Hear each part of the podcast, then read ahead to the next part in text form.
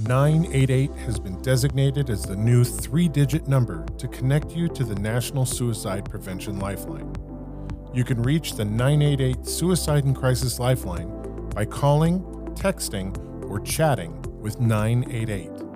You'll be connected to trained counselors who will listen, strive to understand how your problems are affecting you, provide support, and connect you to resources if necessary. So if you're feeling suicidal or in crisis, call, text, or chat nine eight eight.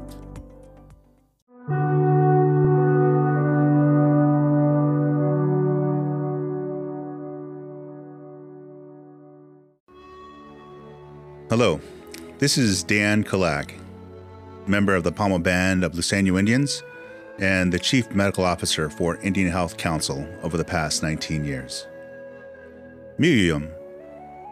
May we all wonder and be blessed by the energy created by the life around us, perpetuated and created from our ancestors and their ancestors for time immemorial.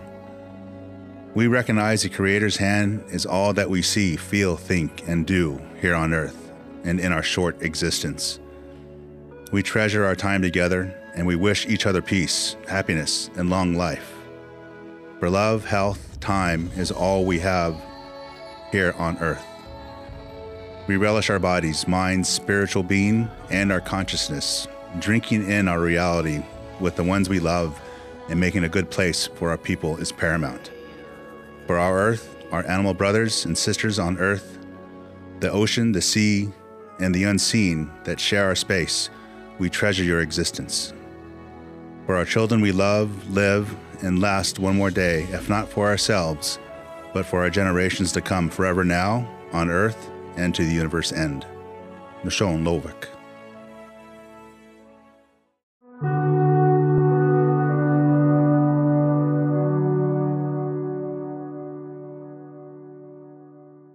Good morning. Welcome to our What About Life podcast. I am Beth Turner, Director of Health Promotions and Marketing, filling in for David Dawson. On our podcast today, I'd like to introduce some of our guests, starting with our very own Maria. Good morning, everybody. My name is Maria, and I work in Health Promotions and Marketing Department here at I H C. And I'm the health educator, so you'll probably see me around in the community a lot. Awesome. And then moving to our special guest, Season Goodpasture, who is the founder of Acorns to Oak Trees.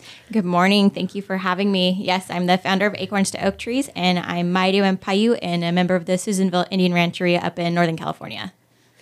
Well, thank you for joining us today. I'm so happy to have you on your podcast and really excited to have you tell us all about your organization and the wonderful services they are providing and get that word out to our community members.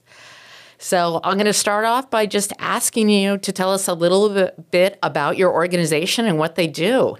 So Acorns to Oak Trees was inspired by my husband and I's oldest daughter, Harley. Uh, she's on the spectrum. Shortly after Harley's birth, I recognized that she had some early signs of autism uh, because I have my master's in counseling psychology. So I had that develop, child development background. So I saw those signs with her. Uh, mentioned different things to her pediatrician. Uh, she called her kind of a zero to ten baby. Uh, wrote it off primarily as just a personality um, trait and didn't look too much further into it because my husband and I didn't have any family history of uh, tr- having a child with intellectual developmental disability. So fast forward to about ten months old, Harley still wasn't crawling. And so that triggered a referral to a physical therapist. And it wasn't until the physical therapist through Rady's Children um, telling me, you know, you should get her assessed through the regional center. And I was like, what's a regional center? And that was the first time I had heard of it. So she explained what a regional center was and what they did and that they would provide in-home services in areas like speech and occupational therapy and uh, early intervention. And I thought, oh my gosh, if I could get that, because at that point I had a child who could not tolerate, you know, a ten minute drive down the road without getting very, very upset. Driving anywhere was extremely stressful. So having the opportunity to have somebody come in home and provide her services was going to be a game changer for our family. So fast forward about a year later, after getting her services, we're seeing tremendous growth.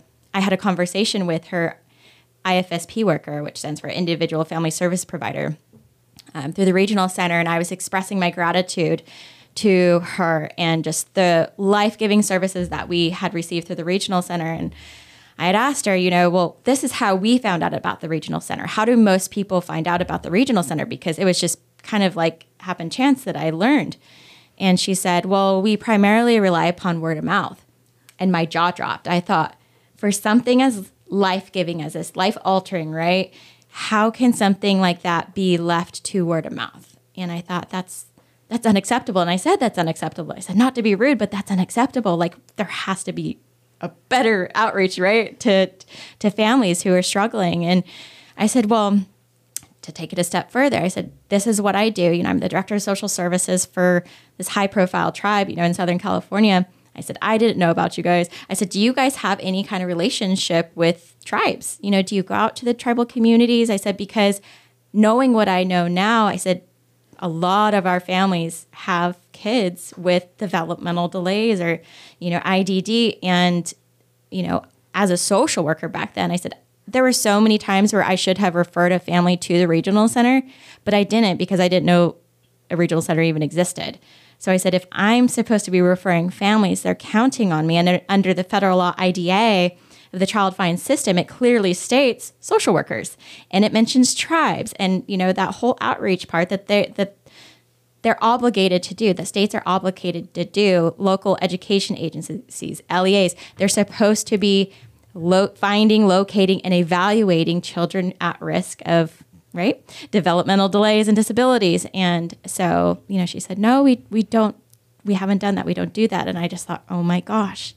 You know, I, I just thought of all the families that I had come in contact with over the years who I should have made a referral to the regional center, but I didn't. And it's because I didn't know they, they existed. So I had worked, like I said, as a I C W A director. And so I had a lot of contacts throughout the state.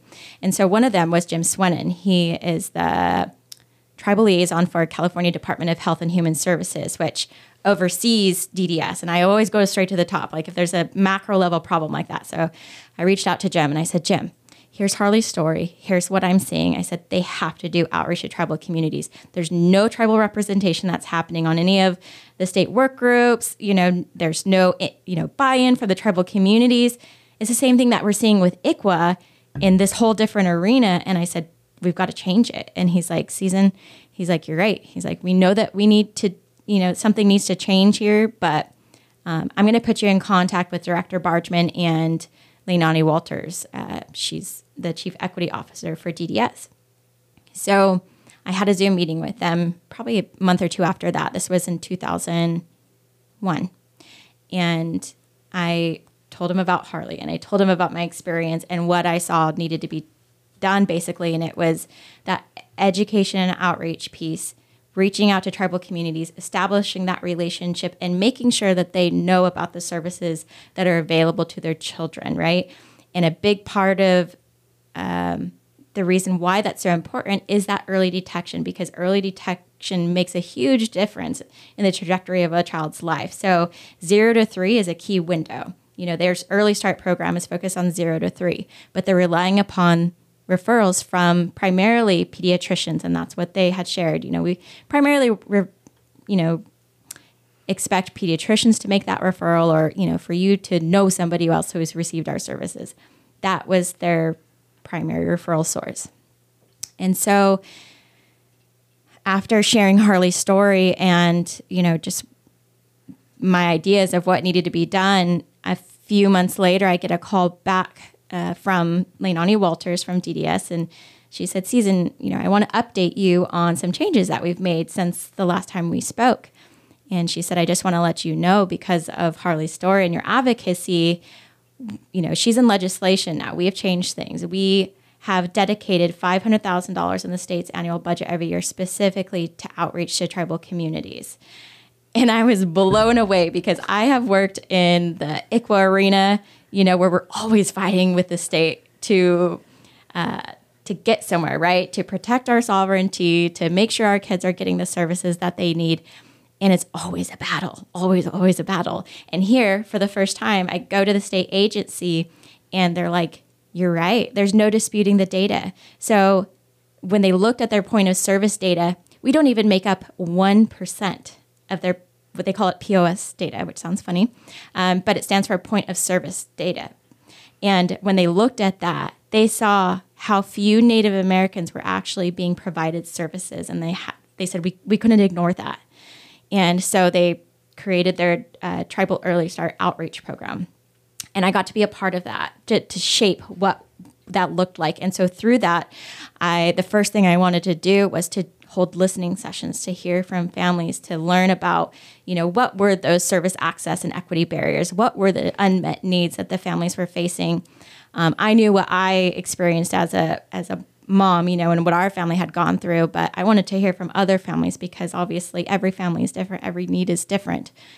And so that was really important to me. The other thing that I had in mind and which we did was to have the first Native American Disability Symposium, and I got to be the key speaker. So the first one of that was held in June last year at Sequan, and I was able to share our video, Harley's Hope Project, and that is a video where we share our story about Harley and what we went through, and a number of other Native families. Chairman Smith um, from Pala, his uh, he and his wife, and were able to share their story, and we had a, a couple other families, and it was just really, really powerful. Um, we got standing ovation at the conference because people people realize just this area has not been talked about in our tribal communities for lots of reasons. Um, but I think I think people are so happy that, you know, something is being done now and it's easier to talk about. And I think our video has helped to break down some of the barriers for our tribal families because it's a two-part problem. One, we need to raise awareness to the state agency, right? For the people that are in charge of the money and how outreach is done, they needed to know that it was not working with our community and that children were being really negatively impacted because of that broken child find system.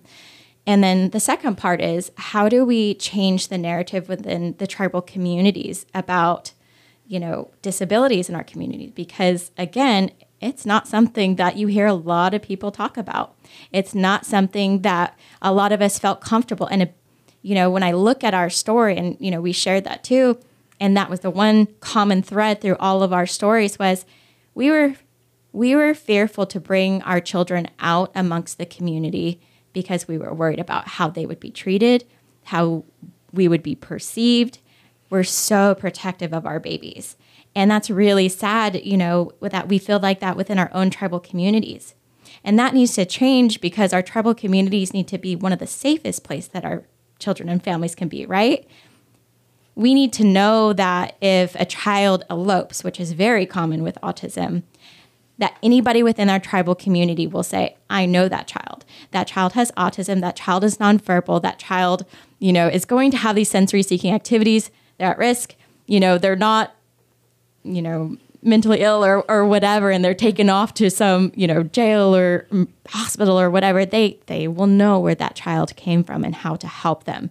But that is only achieved through education, right? We need to educate our peers and make it a safe place. We can't rely upon the outside world to, to do that for ourselves. So that's one of our big goals of Acorns to Oak Trees is restoring the village and making it one of the safest places that our children can be again. Um, so that's one of the things that I love most about our videos and our outreach events is that we start off by sharing our story in a very raw and vulnerable way because it helps to break down some of those immediate, you know, feelings that people get when you talk about this issue. Nobody really wants to share. But when you see it in a way that we've done it, people, their guards go down. And it's really neat to see. Um, so, so that was done at that first California Native American Disability Symposium. Um, fast forward to where we are today. Uh, one of the big game changers for Acorns to Oak Trees was getting a tribal home visiting grant through A C F. And that is for the Pala Band of Mission Indians. We are creating this beautiful uh, in-home kind of pa- early childhood education, parenting. It, it starts for pregnant women and young children, zero to five. And we will be able to go into the home, provide those early educational services that promote healthy development, that help with identifying risks if your child's not meeting that developmental milestone. And uh, we're in our first year. It's a five-year grant. So the first year is community needs and readiness assessment. And we did a huge survey within the Pala community to identify what they identified as their unmet needs. You know, what are the resources that they want? What are the things that would be most meaningful to them? And we're in the process of basically analyzing that data to guide our choice of what home visiting program is going to make the most sense for this tribal community. So we're really excited about that. And uh, we hope to open that up to other tribal communities. We're going to be in the process of applying for another grant, and we want to include as many tribes in this area, in this Southern California area, who want to be part of it, to have a tailored early childhood education program for their communities. Um, so we, we want to expand that home visiting program as well. Um, the other exciting program, which is now taking us statewide with our education outreach arm, is Harley's Hope Project just got funded for the first ever uh, Native American Community Navigator Program. And what that's going to do is provide technical assistance and resources to families that are needing to access regional center services. If they have trouble getting those services, they need an appeal. Uh, if they want to have somebody from the tribe, you know, from our tribal organization attend their uh, child's assessment, we'd be happy to do so, um, as well as those families who want to request an I E P. We know that a lot of the time, you know, our kids are not being identified in that zero to three window. So oftentimes it's not until they're school aged mm-hmm. that you're seeing some of those delays, right? And so by then it's like, oh gosh. So getting an I E P can be very challenging. And I think uh, a, a lot of our families could use a lot of help in that area. So for our audience, can you explain what an I E P is? Yes. So an I E P is an individualized education plan. So under I D A, there's actually, I think there's like four parts. So part C is the early early side, so zero to three. And then part B is three and older. So if you miss that early start window, then you would be part covered under part B. And that means you're working with the school district on working to child, uh, working to get a individualized education plan for your child, which basically kind of dictates the services and accommodations that they would be entitled to be related to their disability or, or, you know, learning challenges. And I really think that's awesome that you guys have that advocacy group, because a lot of parents get scared on how to work with the school district, especially because the school district sometimes gives a lot of pushback and right. parents give up.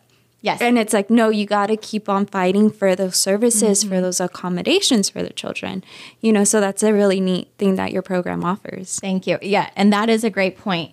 They do, they they make it challenging, right? And my only thought to that is like, it comes down to a resource. They they don't want to be out of pocket for these additional expenses, and having an I E P, having these additional services, right? It's all about the dollar. And at Harley's last I E P meeting, you know, like I said, she was pretty much nonverbal up until the age of four. And, you know, I've had to become the expert to know what to do, to know what to push in those I E P meetings and make those requests. And at her last I E P meeting, I said, I shouldn't have to do those things. If you see my child is struggling in an area and something could benefit them and she's got this diagnosis, then that should just be an automatic, right? I shouldn't have to know what to ask, you know, ask that golden question, ask the right question, or push for the right thing to, to get her what she needs. It should be automatic. If a child is going to benefit from a service and you know that they're delayed, just give it to them. Oh, no, I, I mean, I totally agree and identify what you're discussing with. Having a um, twenty-year-old daughter that's on the spectrum as well, my journey just dealing with the regional center and the school district uh, was very challenging. Having to reapply to the regional center multiple times and then leverage the school district for an I E P and then advocate for a fair and appropriate public education. And I think a lot of people out in the community aren't aware of how to do that, mm-hmm. let alone all the rules and regulations. And people are just trying to get services for their kids. I mean, we love our children and we want the best for them. Right. It's a full-time, it has become a full-time job for me to help other families. But when you think about all the other things that our families are faced with, right? You know, this is just one area. We know that substance abuse, domestic violence, mental health, these are all things that our families are faced with. So, you know, sometimes people just don't have the capacity to fight this battle. It's not that they don't care, but they just don't have the capacity to fight the battle. So what do we do in those instances? I feel like sometimes the school districts take advantage of the fact that parents don't know. They don't know what their rights are. They don't know what's available to the child. And if they don't know, then they're off the hook. And like you shared, a lot of the school district, it, it is about money and it is about resources. And it's kind of like, um, you know, the squeaky wheel gets the attention. And exactly. if you sit back and you don't know what to do or how to get services, the school district will tend to just pass your child through. Exactly. And I mean, historically, we don't have to look too far in our history to see that, you know, historically, schools have not been a safe place for our families, right?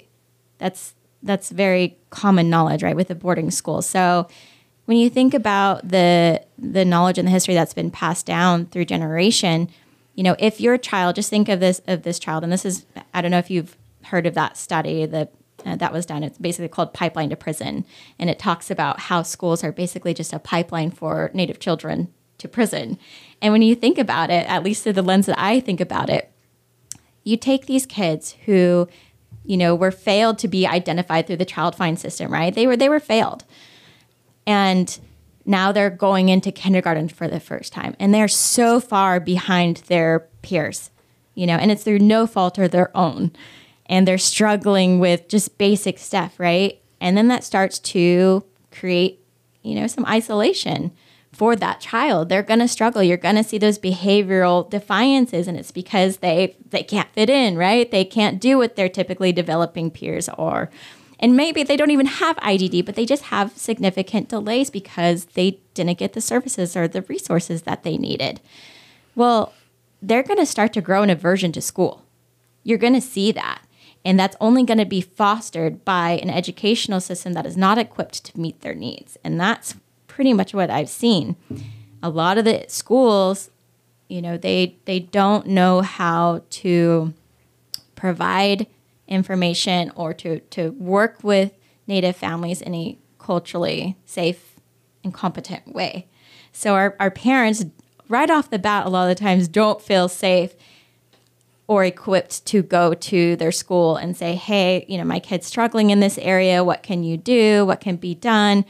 Um, because they're they're a lot of the times feel like they're being judged and they're just already at a disadvantage. So then when you're met with, you know, that opposition, right? You're met with pushback right off the gate. That's kind of setting the tone for the rest of that child. They're not going to be quick to push their kid to go to that school, to go to, you know, to go to school every day, to go to the classroom, because they don't feel like it's a safe place for their child. So why are they going to be fighting to send their kid to to class every day if they feel like they're not being taken care of emotionally, you know, physically, educationally, all the things, you know? Yeah, I mean, completely understandable. I mean, and then that child has all those sensory integration issues that are going right? on yes. where like maybe the tags on their clothing are bothering them mm-hmm. or they can hear the clock ticking in the classroom and that's all they can hear, or they're covering their ears because they're overstimulated by the noises. And then like you mentioned, commonly a lot of these kids will elope, so they're running out of the classroom. Mm-hmm. And, you know, how do we help these children? What do we do for them so that they can be in a safe and comfortable environment, because they are capable of learning. Right. They just need the right accommodations and the right setting and to be given that support system. Right. And most teachers don't have the background, you know, when it comes to understanding what some of those sensory seeking behaviors and sensory avoiding behaviors are. So they're writing it off as just behavioral, you know, mm-hmm. lack, poor parenting, they weren't disciplined, you know, parents are checked out, they're writing it off as a parent problem or just a child problem, when in fact it's pointing to a much larger issue. So a lot of the times, you know, again, it points to just that broken child find system, because teachers are part of that child find system too. But again, if they don't have enough knowledge to be able to look at the child and say, okay, this is what that child actually needs, that child's not going to get the services, right? Yeah, I really like that you bring that up, because I know a lot of students um, aren't properly diagnosed or have not been diagnosed, and they get stereotyped or coded as the quote-unquote bad kid, right? right? Because yeah. of the behavior problems. And, you know, that's where that push again. Having that I E P, you know, can my child get that diagnosis, to see the school psychologist? And then within that, it's like the time frames, like we were talking about earlier, and it's just that pushback from the schools, you know, and it's very, you need it. You really need those services. And I just, I'm so amazed, and I love that you're bringing this program to life um, in many different aspects and many different avenues. You know, not only, you know, the advocacy within the groups, but also the in-home services. I think that's huge, especially for out here in the community. Um, back in the day, I used to do A B A therapy, you know, so it's, it's, it's, it makes such a huge difference, you know, when you go into servicing these families mm-hmm. and working with the kids, because it also gives the parents a nice little break. And I think that's another thing. Amen to, to that. To, I remember those yes. days. I would be so excited when Harley's A B A, you know, early intervention worker would come, and I would just think, okay, I can do the dishes, or I can make, you know, lunch or whatever it is, just these little things that, you know, it's just a little break, mm-hmm. a little break where you know your child is safe, where they're getting educational services, you know, and sometimes they, even though I had the knowledge to work in, with Harley in different ways, like it was just different when she came in. Right. Made such a big difference. And I just agree. The vast variety of services that the school can offer as well. That's not, like you can have A B A services within the classroom. Mm-hmm. You know, it's just advocating. And as a parent not knowing that you can have those services, it's like you would have never known that you can push for that. Right. You know, so it's like you said, the importance of educating the community of the types of services, a variety of types of services, how to get them, filling out that paperwork, which can be so overwhelming, is big too. Yes. So to that point, we're creating an I E P toolkit, which basically is going to provide parents with a, a template that pretty much all they have to do is plug in their name and, you know, basically information into this letter. And we give them step by step on, you know, submit it to the school. And then this is basically a flow chart. So if they're denied, go this route. If, you know, they set an I E P meeting, go this route. Um, and then that's part of our community navigator program, where we will provide assistance pretty much every step of the way. If they, uh, rate, you know, come into those challenges, we'll be able to help them. Um, to your other point, of helping the communities and families understand kind of what those services are. That's one of the most recent projects that we're working on. So one of the things that I had put in our uh, scope of work that we would be doing this this year is creating a essentially an early start video. The state did a really cool one. I really liked it, but I wanted to, you know, make it a tribal one, a native one. And so we are going to be shooting next week and the following week. Actually, Doctor Kalak um, from Indian Health Council is going to be part of that video. But we're going to be talking about the importance of early detection, early intervention, and sharing what some of those services actually look like. So, you know, prior to Harley, again, occupational therapy, I probably would have thought that it was something like a job service, right? Mm-hmm. Helping somebody find out what occupation they want to be in. Occupational therapy has nothing to do with that. Nope. It's more of like figuring out basic life skills and how to get through life throughout your day. It can be as easy as putting on a sweater. Yes, you know? Exactly. Yeah, self-care, all those things, and a lot of things related to sensory that I had no idea. And there's a huge tie between occupational therapy and mental health. Occupational therapy actually started off as a, um, it, it was really tied into mental health. It was a form of mental health treatment. So I had no idea about that. But yeah, so we're going to be sharing about what occupational therapy looks like, providing examples. I'm going to be using the clinicians that I have um, in our clinic to to show what those different services look like, so parents kind of know they're not going to be caught off guard when, you know, you're working on a different exercise. Um, so it'll be pretty cool. And like you said, with the occupational therapy, developing those fine motor skills and helping that child be able to, as simple as like button their clothing, right? Use a zipper, hold their serving utensils, yes. um, you know, cutting food, mm-hmm. which can be very challenging at times. All the things that, you know, your average person takes for granted. Yes, yes. All those fine motor skills. You know, Harley, she's the main one that I always kind of look back to. Using a fork, using a spoon, I remember thinking like, how great will it be one day when she's able to feed herself? You uh-huh. know, because she she did not have the mechanism to like tilt her head back to drink water. And same thing for, you know, the the fruit pouches and things like that, which she was on a puree food diet until she was almost three years old. She did not have the mechanism, didn't know how to chew her food.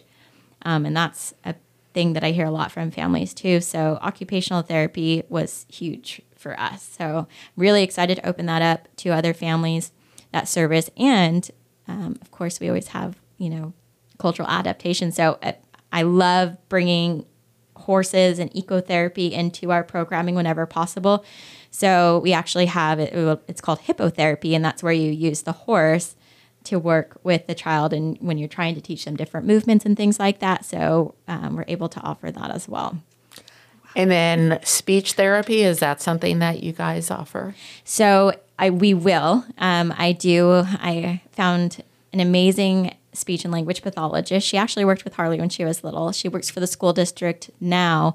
Um, and she accepted the position, but they would not let her out of her contract. So she's going to be starting in June. Uh, she's bilingual, which is pretty much makes her gold. Um, so she will be available to start working with uh, our organization in June. Yeah, it's really wonderful. Like you mentioned, the, just that early intervention and getting these services out in the community when the child is at a young age, because it's going to make them more successful as an adult, right, and help them in their journey. Exactly. Yep. So we want to be able to, you know, work with the school districts. We know that they contract out for a lot of those services. So that's kind of one of our goals, is to eventually be able to be one of the people that they contract with. You know, a lot of the schools here are very close by to our organization. You know, we're located in Pala, so. And if it's working with Native kids, who better to do it than a Native organization? Definitely. Mm-hmm. Now, you had also mentioned maybe play therapy or behavioral health therapy. Yes, so we offer um, play therapy. We do uh, D I R Floortime. I don't know if you're familiar with that. Everything is play-based. Obviously, we're working with kids, so uh, very play-based. Uh, A B A, so Applied Behavioral Analysis. Um, and yeah, so those are those are kind of the main play therapy type services that we offer. And again, um, we've we've got the various farm animals there, which the kids love. And it's really, I love getting them outdoors because they just, it uses all their senses, and it just, it's really neat to see them interact with the animals. Very therapeutic. Yeah, and a lot of times in a more open environment, it's like for these children, they have so much space and freedom, and, you know, they're not confined, and you truly see their personalities come out. Yeah, no, exactly. So one exciting thing, which I don't want to like jinx myself, but we were contacted by uh, this show. Um, I can't remember the name, but basically they will come and do a build in five days, and it's to really help, you know, provide a service to whatever the community needs. And so I had brought up, it would be so nice to have a multi-purpose building uh, because a lot of our kids have those really strong sensory seeking behaviors, and swinging is a big part of it. And they make multiple different kinds of swings, but you need a good space, right, to do it. And same thing for like climbing equipment and, you know, having a crash pad, and, you know, also hosting community outreach events. So that was one thing that I pitched to them, like the community could really benefit from having a space like this where it could be used for multiple purposes, from therapeutic to just community events. That's so wonderful. And having those services close so people aren't traveling. Yes. Yeah. I can definitely speak as, a, you know, somebody who had to drive for different services for Harley at times, really just occupational therapy. But driving in a car sometimes with a child that has a lot of sensory issues, like it is traumatizing. Harley was my first child, and I remember thinking, like, pulling over sometimes because she was so upset, like literally gagging herself. And I'm thinking, like, how do I how do I drive down the road hearing my child, like, is she, you know, is she breathing? Is she gonna, you know, what what's gonna happen if she makes herself throw up? Like, you, it's debilitating to some degree to not be able to feel like you can just drive somewhere, be out in the in the, and then too sensory. Um, back to the sensory stuff. Her bottles had to be a certain temperature, which meant, like, I got really good at knowing how long I needed to heat the water, how I was going to store the water, how long it would stay hot, and, you know, all those things. You know, people, my husband, which if you if you watch our video, my husband and I came from two very different uh, points of view for Harley. You know, early on, he looked at me like, you are creating a monster with us, you know, with Harley. You know, she, you're just making things way more challenging than it needs to be, and, you know, quit analyzing her because of my background. And I'm like, no, like there there's something here. It's it's more than that. And so she ended up uh, going to the hospital. She got back to back colds, and um, she just wasn't eating. You know, again, to kind of the sensory stuff. She she just was completely overwhelmed with her system, and not and you know when they. With an autistic child, a lot of the times they don't respond to cues like you and I do. I'm hungry, I need this. I'm thirsty, I need this. And if I don't get this, then I, you know, it's not good. Harley, it just, it didn't matter. You know, she wasn't, she wasn't responding to anything. And so it wasn't until she ended up in the hospital that my husband, you know, said, like, it wasn't until she ended up there that I was willing to go there in my mind and admit that something was different with Harley. And I feel like that is something that a lot of our families can relate to and understand. Um, and even the even the medical staff, this is what blows my mind. So here, you know, this is my husband who, you know, knows, loves Harley. Um, you know, he's not a doctor, but at the same time, I had doctors who should know more about autism recommending things like, you know, because she got hypoglycemic. Well, just give her some juice. I never thought of that. You know, okay, well, if I could get her to drink juice, if I could get her to eat candy, which she can barely chew, but, you know, yeah, I thought of those things. But this is a child who doesn't like sugar. She will only drink water, and she will only eat these three things. That's not an option. Yes. And then you add to that, if a child's speech is still developing and they're nonverbal, or they're missing the social cues, or simple things, they don't know how to tell you they're hungry or they're thirsty. Right. Or their head hurts or right. their stomach hurts. Yeah. It's really, it can be scary. Uh-huh. Yeah. And then, like you said, as a parent, you know, it's refreshing to speak to someone that also has a child on the spectrum, is that the parent, we become full-time caretakers mm-hmm. and service coordinators. Yes. And it can become overwhelming, as I'm sure you have ex- experienced as well. Yeah.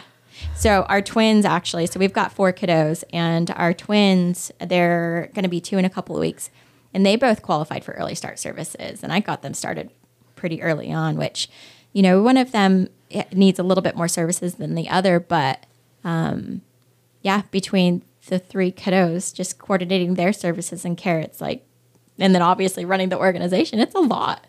Um, that's why I made a career out of it at this point. Um, yeah. Do you think you would probably at one point offer respite services? I'm glad you brought that up. So um, we know, and I know personally, I we, Harley gets thirty hours of respite care a week. I was put in contact with the company that provides it up in Temecula. So Temecula is not rural, right? Temecula is pretty um, populated and mm-hmm. kind of an affluent area. Well, I had somebody show up one time and one time only. And after that, the company kept calling and canceling because they didn't have anybody to provide respite care. And that, you know, they just said, you know, we will contact you when somebody is available in your area. It's been over a year now, and I've not heard back from them. So, you know, there's yeah. what they're really trying to do is to to have the family identify their respite worker. So you can you can appoint somebody. If you know somebody within your family, they can be respite. They all they have to do is go through, um, you know, like a background and, and get registered with a company, and then they can actually be a respite worker and get paid that way. But kind of going back to the need of um, restoring the village and, and, and restoring our support system here in tribal communities, we don't feel comfortable leaving our child with just anybody. People need to be familiar enough with your child where you feel where you can leave them, right? And mm-hmm. so that's that's not easy. So my plan is is to do some training for, for families to get familiar with the various needs of, of, of children with special needs so they feel more confident in providing some of those services. Um, and I think, too, the more that we feel comfortable to bring our children out to community events and be around everybody, then more people will get to know. And it will become less of a, you know, taboo thing to talk about, or it's just, it's going to be more commonplace. They're going to be around just as much as everybody else, and the community is going to be more equipped to respond to those needs and, and hopefully fulfill those respite cares. But yes, we do want to be able to provide respite services. And I just applied for another grant, which would actually um, provide, again, I'm trying to create a program that I'm like, I know what I need, so I know other people will benefit too, uh, to provide community respite days. So basically a, a, a family could drop their child off and that child will get therapeutic services, play therapy, all those different things. So they're not, it's not somebody just babysitting your child. They will actually get very beneficial things throughout the day. And they know they can drop the child off knowing that they've got a whole team, a whole village of people that know what they need. You've got occupational therapists, you've got speech and language, language pathologists, you've got A B A, you know, therapists, everybody that your child could possibly need is going to be there. And we're going to know how to take care of your child. You can have peace of mind and, you know, just have a day of self-care because that's so important. It's makes a huge difference, right? I can't stress that enough. When I was doing A B A, I remember seeing some of my parents. They were so stressed. I'm like, I think we should get you a respite because mm-hmm. it is important. Because yes. you want to also, as a parent, be able to provide that quality care in home for your child. Yes. And you have to sometimes take a step back and realign yourself, you know, and work on your self-care as well. And then, you know, it's like, okay, I'm going to be a parent. Now I'm back. Yeah. And I think it's also important, too, for parents to not feel that parent guilt mm-hmm. that comes with getting a respite. Yeah. You know, and I mean, a lot of our kids, I don't know, Beth, if you uh, went through this, but there's often times, you know, where their sleep schedule gets you know, messed up and they're up late or up at the crack of dawn. Harley had this period of time where she was up between four and four thirty every day. And, you know, and then at the time I had twins who were, you know, waking up throughout the night, and I would get between two and four hours of sleep a night. And I'm just like, you feel just so exhausted, right? And you don't want to be sh- quick-tempered or anything like that. You can only, you can't pour from an empty cup. So it's really important that parents are able to get a break and able to practice self-care. And literally sometimes self-care is just like taking a bath or going to the grocery store mm-hmm. by yourself or you know, whatever it is. It's so important. Yeah, it is important. I mean, I've definitely experienced that. I still have my child getting up at six, wanting to know what's going to happen every moment of the day. Yes. Um, but, you know, even like your relationship with your spouse or your boyfriend or your girlfriend, spending having spent time as a couple, um, mm-hmm. uninterrupted time, that respite is so important. And, you know, respite is a service that can be offered through the regional center. Um, but certainly during the pandemic, I personally experienced, you know, respite services more limited, not as many workers. Right. You know, not as many people coming into the home.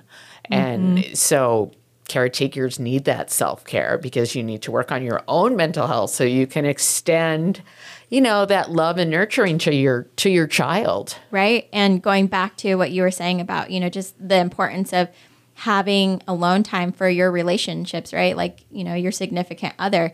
That is a huge part of your support system. You know, oftentimes I, I feel so bad for single parents because we just know, right? They're a lot of it, they're going through this on their own, but for the ones that have a significant other, like you are going to be each other's biggest support system, you know, and you need to have those breaks as a couple to to just have those moments. You need those moments to recharge and, you know, get back to your baseline. Yes. But I would like to add, I mean, I think there's a, having been in the middle of this journey still, there is a lot of hope out there. Yes. So I was fortunate. I was able to get early intervention services for my daughter, and it started as a speech delay. So my husband and I are thinking our child will never talk. Like, she would make noises, had a lot of sensory issues, a lot of sounds, a lot of like extending her hands and pointing to things because she couldn't communicate mm-hmm. what she wanted. Um, but now she talks excessively. So at the age of five, with a child in kindergarten that couldn't communicate, to now having a twenty-year-old that has really improved her communication skills, um, it's refreshing to know, because I think if I hadn't gotten those early services, we wouldn't be where we are, are at now. Right. I I can, that resonates so much with me, because I remember early on with Harley, like those looming questions, right? Is she ever going to talk? Mm-hmm. Is she ever going to walk? And I think that's kind of the unexpected gift that I got from all this. All those things that a lot of people take for granted, that your child is just going to do X, Y, and Z. Well, when your child, when that looks, start to look different, you know, and you're faced with the fact of like, that might not happen. And it's heartbreaking. You know, you kind of go through this loss and almost like down the rabbit hole of like, what is life going to be like? And kind of similar to what you experienced. Like I said, Harley was nonverbal for the most part um, up until this past year. And now she she repeat, not that everybody could understand what she says, but she pretty much repeats everything. And I just think I always remind myself, Um, you know, when she is asking questions or is wanting, you know, to talk, you know, and even my two-year-old who is typically developing, you know, and she's nonstop. And I just remember thinking, like, don't take that for granted, because not everybody is going to, you know, to have a child that is able to to talk, right? So it is a, a gift, this perspective that we've been given of just do not take anything for granted and celebrate everything. Every little thing is a gift that your child is able to do. Yeah, like you said, a gift. I mean, we had a social worker that came out to the home and just kind of stepped out the process of taking a shower. And it sounds so simple, but, you know, being able to undress yourself and go in the shower, and what are the steps to washing yourself or using shampoo or using conditioner, that my daughter was unable to do that right until we got that support. Mm-hmm. Yep. All those day-to-day tasks that we take for granted of just, like I said, you know, those self-care things, daily, daily things to take care of yourself, prepare food, eat food, um, say, like just safety things, right? That's a huge thing for us. I don't know if you went through all that. I'm sure you did. But, you know, just not knowing, like, I shouldn't stick my hand in fire, and I should, you know, I shouldn't be climbing on this thing that's about to topple over, and all these things that, again, you know, at some point your child kind of learns, you know, to, to not do those things. I feel like, I don't know, I'm going to ask you, does that, does that change? Has that changed for you? Or are you still always on high alert for your twenty year old because, you know, they, it just doesn't register with them? I, We did have to go through that transition, and now, fortunately, a lot of it resonates. Um, you know, just we had to go through that process of learning how to cross the street, mm-hmm. looking both ways, making sure there's not a curb and tripping. Yes. And then the whole stranger danger. I think particularly if you have a child that's a female, as a mom, that's like on my mind. Like, mm-hmm. is she going to be in a position where she may be lured into a car or a vehicle, or be told like, hey, you want to, you know, help me with my puppy, come here. So you worry about predators as well. Right. No, you bring up a great point, and that was something that I was talking um, to some of my, my friends and colleagues about, is that, you know, we know that M M I W is a huge thing, right? Um, M M I P. Well, our population is very, very vulnerable to that, even more so. You know, you think of, about the risk factors, like you said, they just, they're just way more likely to become victimized in one way or another. But yeah, I think being, you know, gullible. Yes. Yes. And a, particularly a child that may not have a lot of friends and is like, finally starting to build some social interactions, mm-hmm. and then somebody that may be interested in them, but they may be interested in them obviously for other reasons. Right. Yeah, exactly. And I think also just mentioning that these children also grow into adults. So I am dealing now with the transition of a twenty-year-old. So services at the school district, they end at the age of twenty-one. So there's a whole process that you have to go through with the regional center called self-determination. Yep. And just myself now trying to understand that process and what I need to do as a parent. And I just love the quote that you have on your uh, website, that the mightiest oak tree was once a little acorn that held his ground. And I can totally like identify that now, because my my little, you know, my little uh, acorn is grown into a tree. Right. So to, to build upon that, and that's one of the things that I had um, in my Uh, opening for the first California Native American Disability Symposium was, I love the analogy of the acorn, and it talks about how an acorn, if kept in a two-foot pot, will never grow into the mighty oak tree that it was designed to be. And it's mm-hmm. there's nothing wrong with the acorn. It was solely because of the environment. It wasn't given the environment that it needed. And so when I look at our, our kids, that's what I think of, you know. There's so much potential in each one. Each one. And if if we don't give them what they need, then they're never going to grow into, right, you know, who who they have the possibility to become.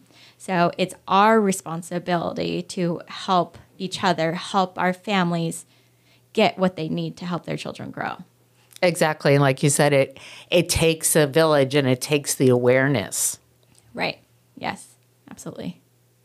So what would be kind of like your message to parents out there or family members that have children that they're noticing there may be some issues with intellectual or developmental disabilities? My advice would be to don't ignore them. It's better to be safe and, you know, ask for that assessment, get that assessment for your child and roll it out. If they don't qualify for services, great. You know, that's a, that's a good thing. But if they do qualify for services, get it. And I know, you know, sometimes there's shame or guilt or whatever, you know, that a parent can experience. But look at it as like this. It's like free in-home tutoring, you know, free private tutoring for your child. And who doesn't want to, you know, get that for their kiddo? Um, it takes just a twenty-five percent delay in one or more cal- categories to qualify for early start services. So take advantage of it. It's a free service, and honestly, it can change the trajectory of your whole child's life. So really, really important to, to do that. And then how would people get in touch with your program and your services? So you can find more information about our website at w w w dot acorns to oak dot com. Or you can reach me at seven six zero, six three eight, nine six six eight. Well, thank you. That's some great information. And like I said, I'm just so thrilled that you guys have this program, and the program is growing, and all the services that you're looking to have kind of almost like in a centralized location. And so as a parent, that is just, you know, wonderful, and looking at dropping off those kids and having those support services available to them in a safe environment, and also having that cultural perspective. Right. Yeah. It's a it's definitely a game changer for our, our tribal communities, and it's something that has been needed for a long time, but has never really been talked about. So we're really excited to be kind of leading the charge in that area, and you know, we're really um, building strong relationships with Indian Health Services, so across the state, with Department of Developmental Services, with regional centers. I definitely want to give a plug to uh, Mark Klaus, who's the executive director of San Diego Regional Center. And he's been there for just over a year now, but he, between him and D- the head people at D D S, like they are the reason why our organization has been able to survive this first year, because it is expensive. Um, and they have provided so much assistance in their whole vendorization process. That was the other thing. We're the first um, Native organization to get vendored with a regional center, which is That's big. Right? It's that's huge. Right? That's yes. big. That's that is so huge. Yeah, yeah. So, so exciting. We're very proud of that. And, you know, I don't want to say I couldn't have done it without him, but he made it a lot easier. And he, they have a heart. I think that's one thing that th- that's the biggest thing. It's very clear that key people in some leadership roles, whether it be at the State Department of D D S or, you know, I can speak, you know, for San Diego Regional Center, they're wanting to help. And that is a great place to start. Let's create this model program, right, down here in Southern California. And that's our plan, to create this model program that we can spread throughout the state. And we are doing that with our uh, Community Navigator program, where we have an office in Central California. We're partnering with Indian Child and Family Preservation Program, which is a consortium of six, six tribes there. And then also in Northern California, uh, in Susanville, which is my hometown. So between those two locations, my plan is to be able to expand services, all of our services, to those other locations as well. I like it. Do you mind just going over one more time um, the type, all the services that you will be providing? Yes. Yeah, so right now we do education and outreach. So we'll do events where we share Harley's Hope Project, our storytelling video, which is aimed to increase awareness about the high rates of I D D. So we have the highest rates of I D D out of any other ethnicity in the nation. Um, so it's really important that we raise awareness with families, tribal leaders about those things. Um, so that's what we do with our community outreach events. And then also our Community Navigator program, which provides uh, resources and information and technical assistance to families needing assistance with accessing regional center services or requesting an I E P through the school district. And then uh, locally here in Southern California, our office is located in Pala. And there we can provide occupational therapy, A B A, play therapy, equine therapy, and soon speech uh, and language therapy in June. So those are the main services that we provide currently. Perfect. Thank you. Well, thank you, Susan, so much for joining us. I mean, I just can feel your passion about all this. So uh, kudos to you for founding this program, because as a parent of a child um, that is on the spectrum, I mean, you truly get it. You know what services are needed for our community and our children, and you're building those. And I just think, um, again, it's so inspiring. Thank you. And that's that was the conversation that I had with Leinani the other day. I said, you know, I have been given a platform, and I have such a unique perspective because I am a parent of a child with special needs. So I know what my needs are. But then at the same time, I've been given this opportunity to create the program, right? To to respond to what those needs are. You know, we've got a lot of people who, you know, complain, you know, or don't complain, and that doesn't change anything. Um, I know not everybody is wired the way that I am. People are always like, I don't know how you do it, but it needs to be done, right? And for whatever reason, you know, God has put me in a position to to create the program that I've done, and I'm just really blessed and grateful that um, this has become my mission. It was never part of what I thought I was going to be doing one day, but um, I can't imagine my life any other way now. This is way bigger than me, and I'm so happy it's going to help so many other families. Yeah, I would just want to say thank you too as well. Um, I think from my perspective as being a child that grew up having an I E P and having a parent that was a huge advocate, I think these type of services, and especially bringing them here, is going to make such a big change. And you're paving the way for something great. And I'm just excited to see everything unfold and see how it goes. And yeah. Thank you so like, much. There's no words to express it, but it's amazing. Thank you're you. You're doing really good work here. Thank you. Uh, yes, in closing, just to say, Susan, I, I see this program as just truly a gift, mm-hmm. and it's a gift you're giving to others. Thank you. Thank you for having me. Likewise, thank you.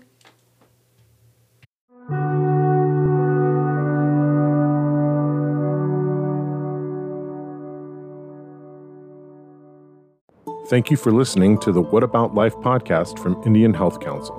Please take a moment and make sure you subscribe to the show so that you don't miss a single new episode. The views and opinions expressed by those interviewed on the What About Life podcast, including all program participants, are solely their own current opinions regarding events and are based on their own perspective and opinion. It is the opinion and perspective of the interviewees and the hosts. Such views, opinions, and or perspectives are intended to convey a life story or based on recollections about events in their lives on which conflicting memories may exist, and are not intended to malign any individual, religion, ethnic group, or company. The views and opinions expressed do not reflect the views or opinions of Indian Health Council, Incorporated, or the companies with which any program participants, interviewees are or may be affiliated. The What About Life podcast is a production of the Health Promotions and Marketing Department at Indian Health Council and is funded through the Prevention and Early Intervention Program from the County of San Diego H H S A Mental Health Services Act. What About Life is produced and edited by David S. Dawson, executive produced by Beth Turner. This episode of What About Life is the copyright of Indian Health Council, Incorporated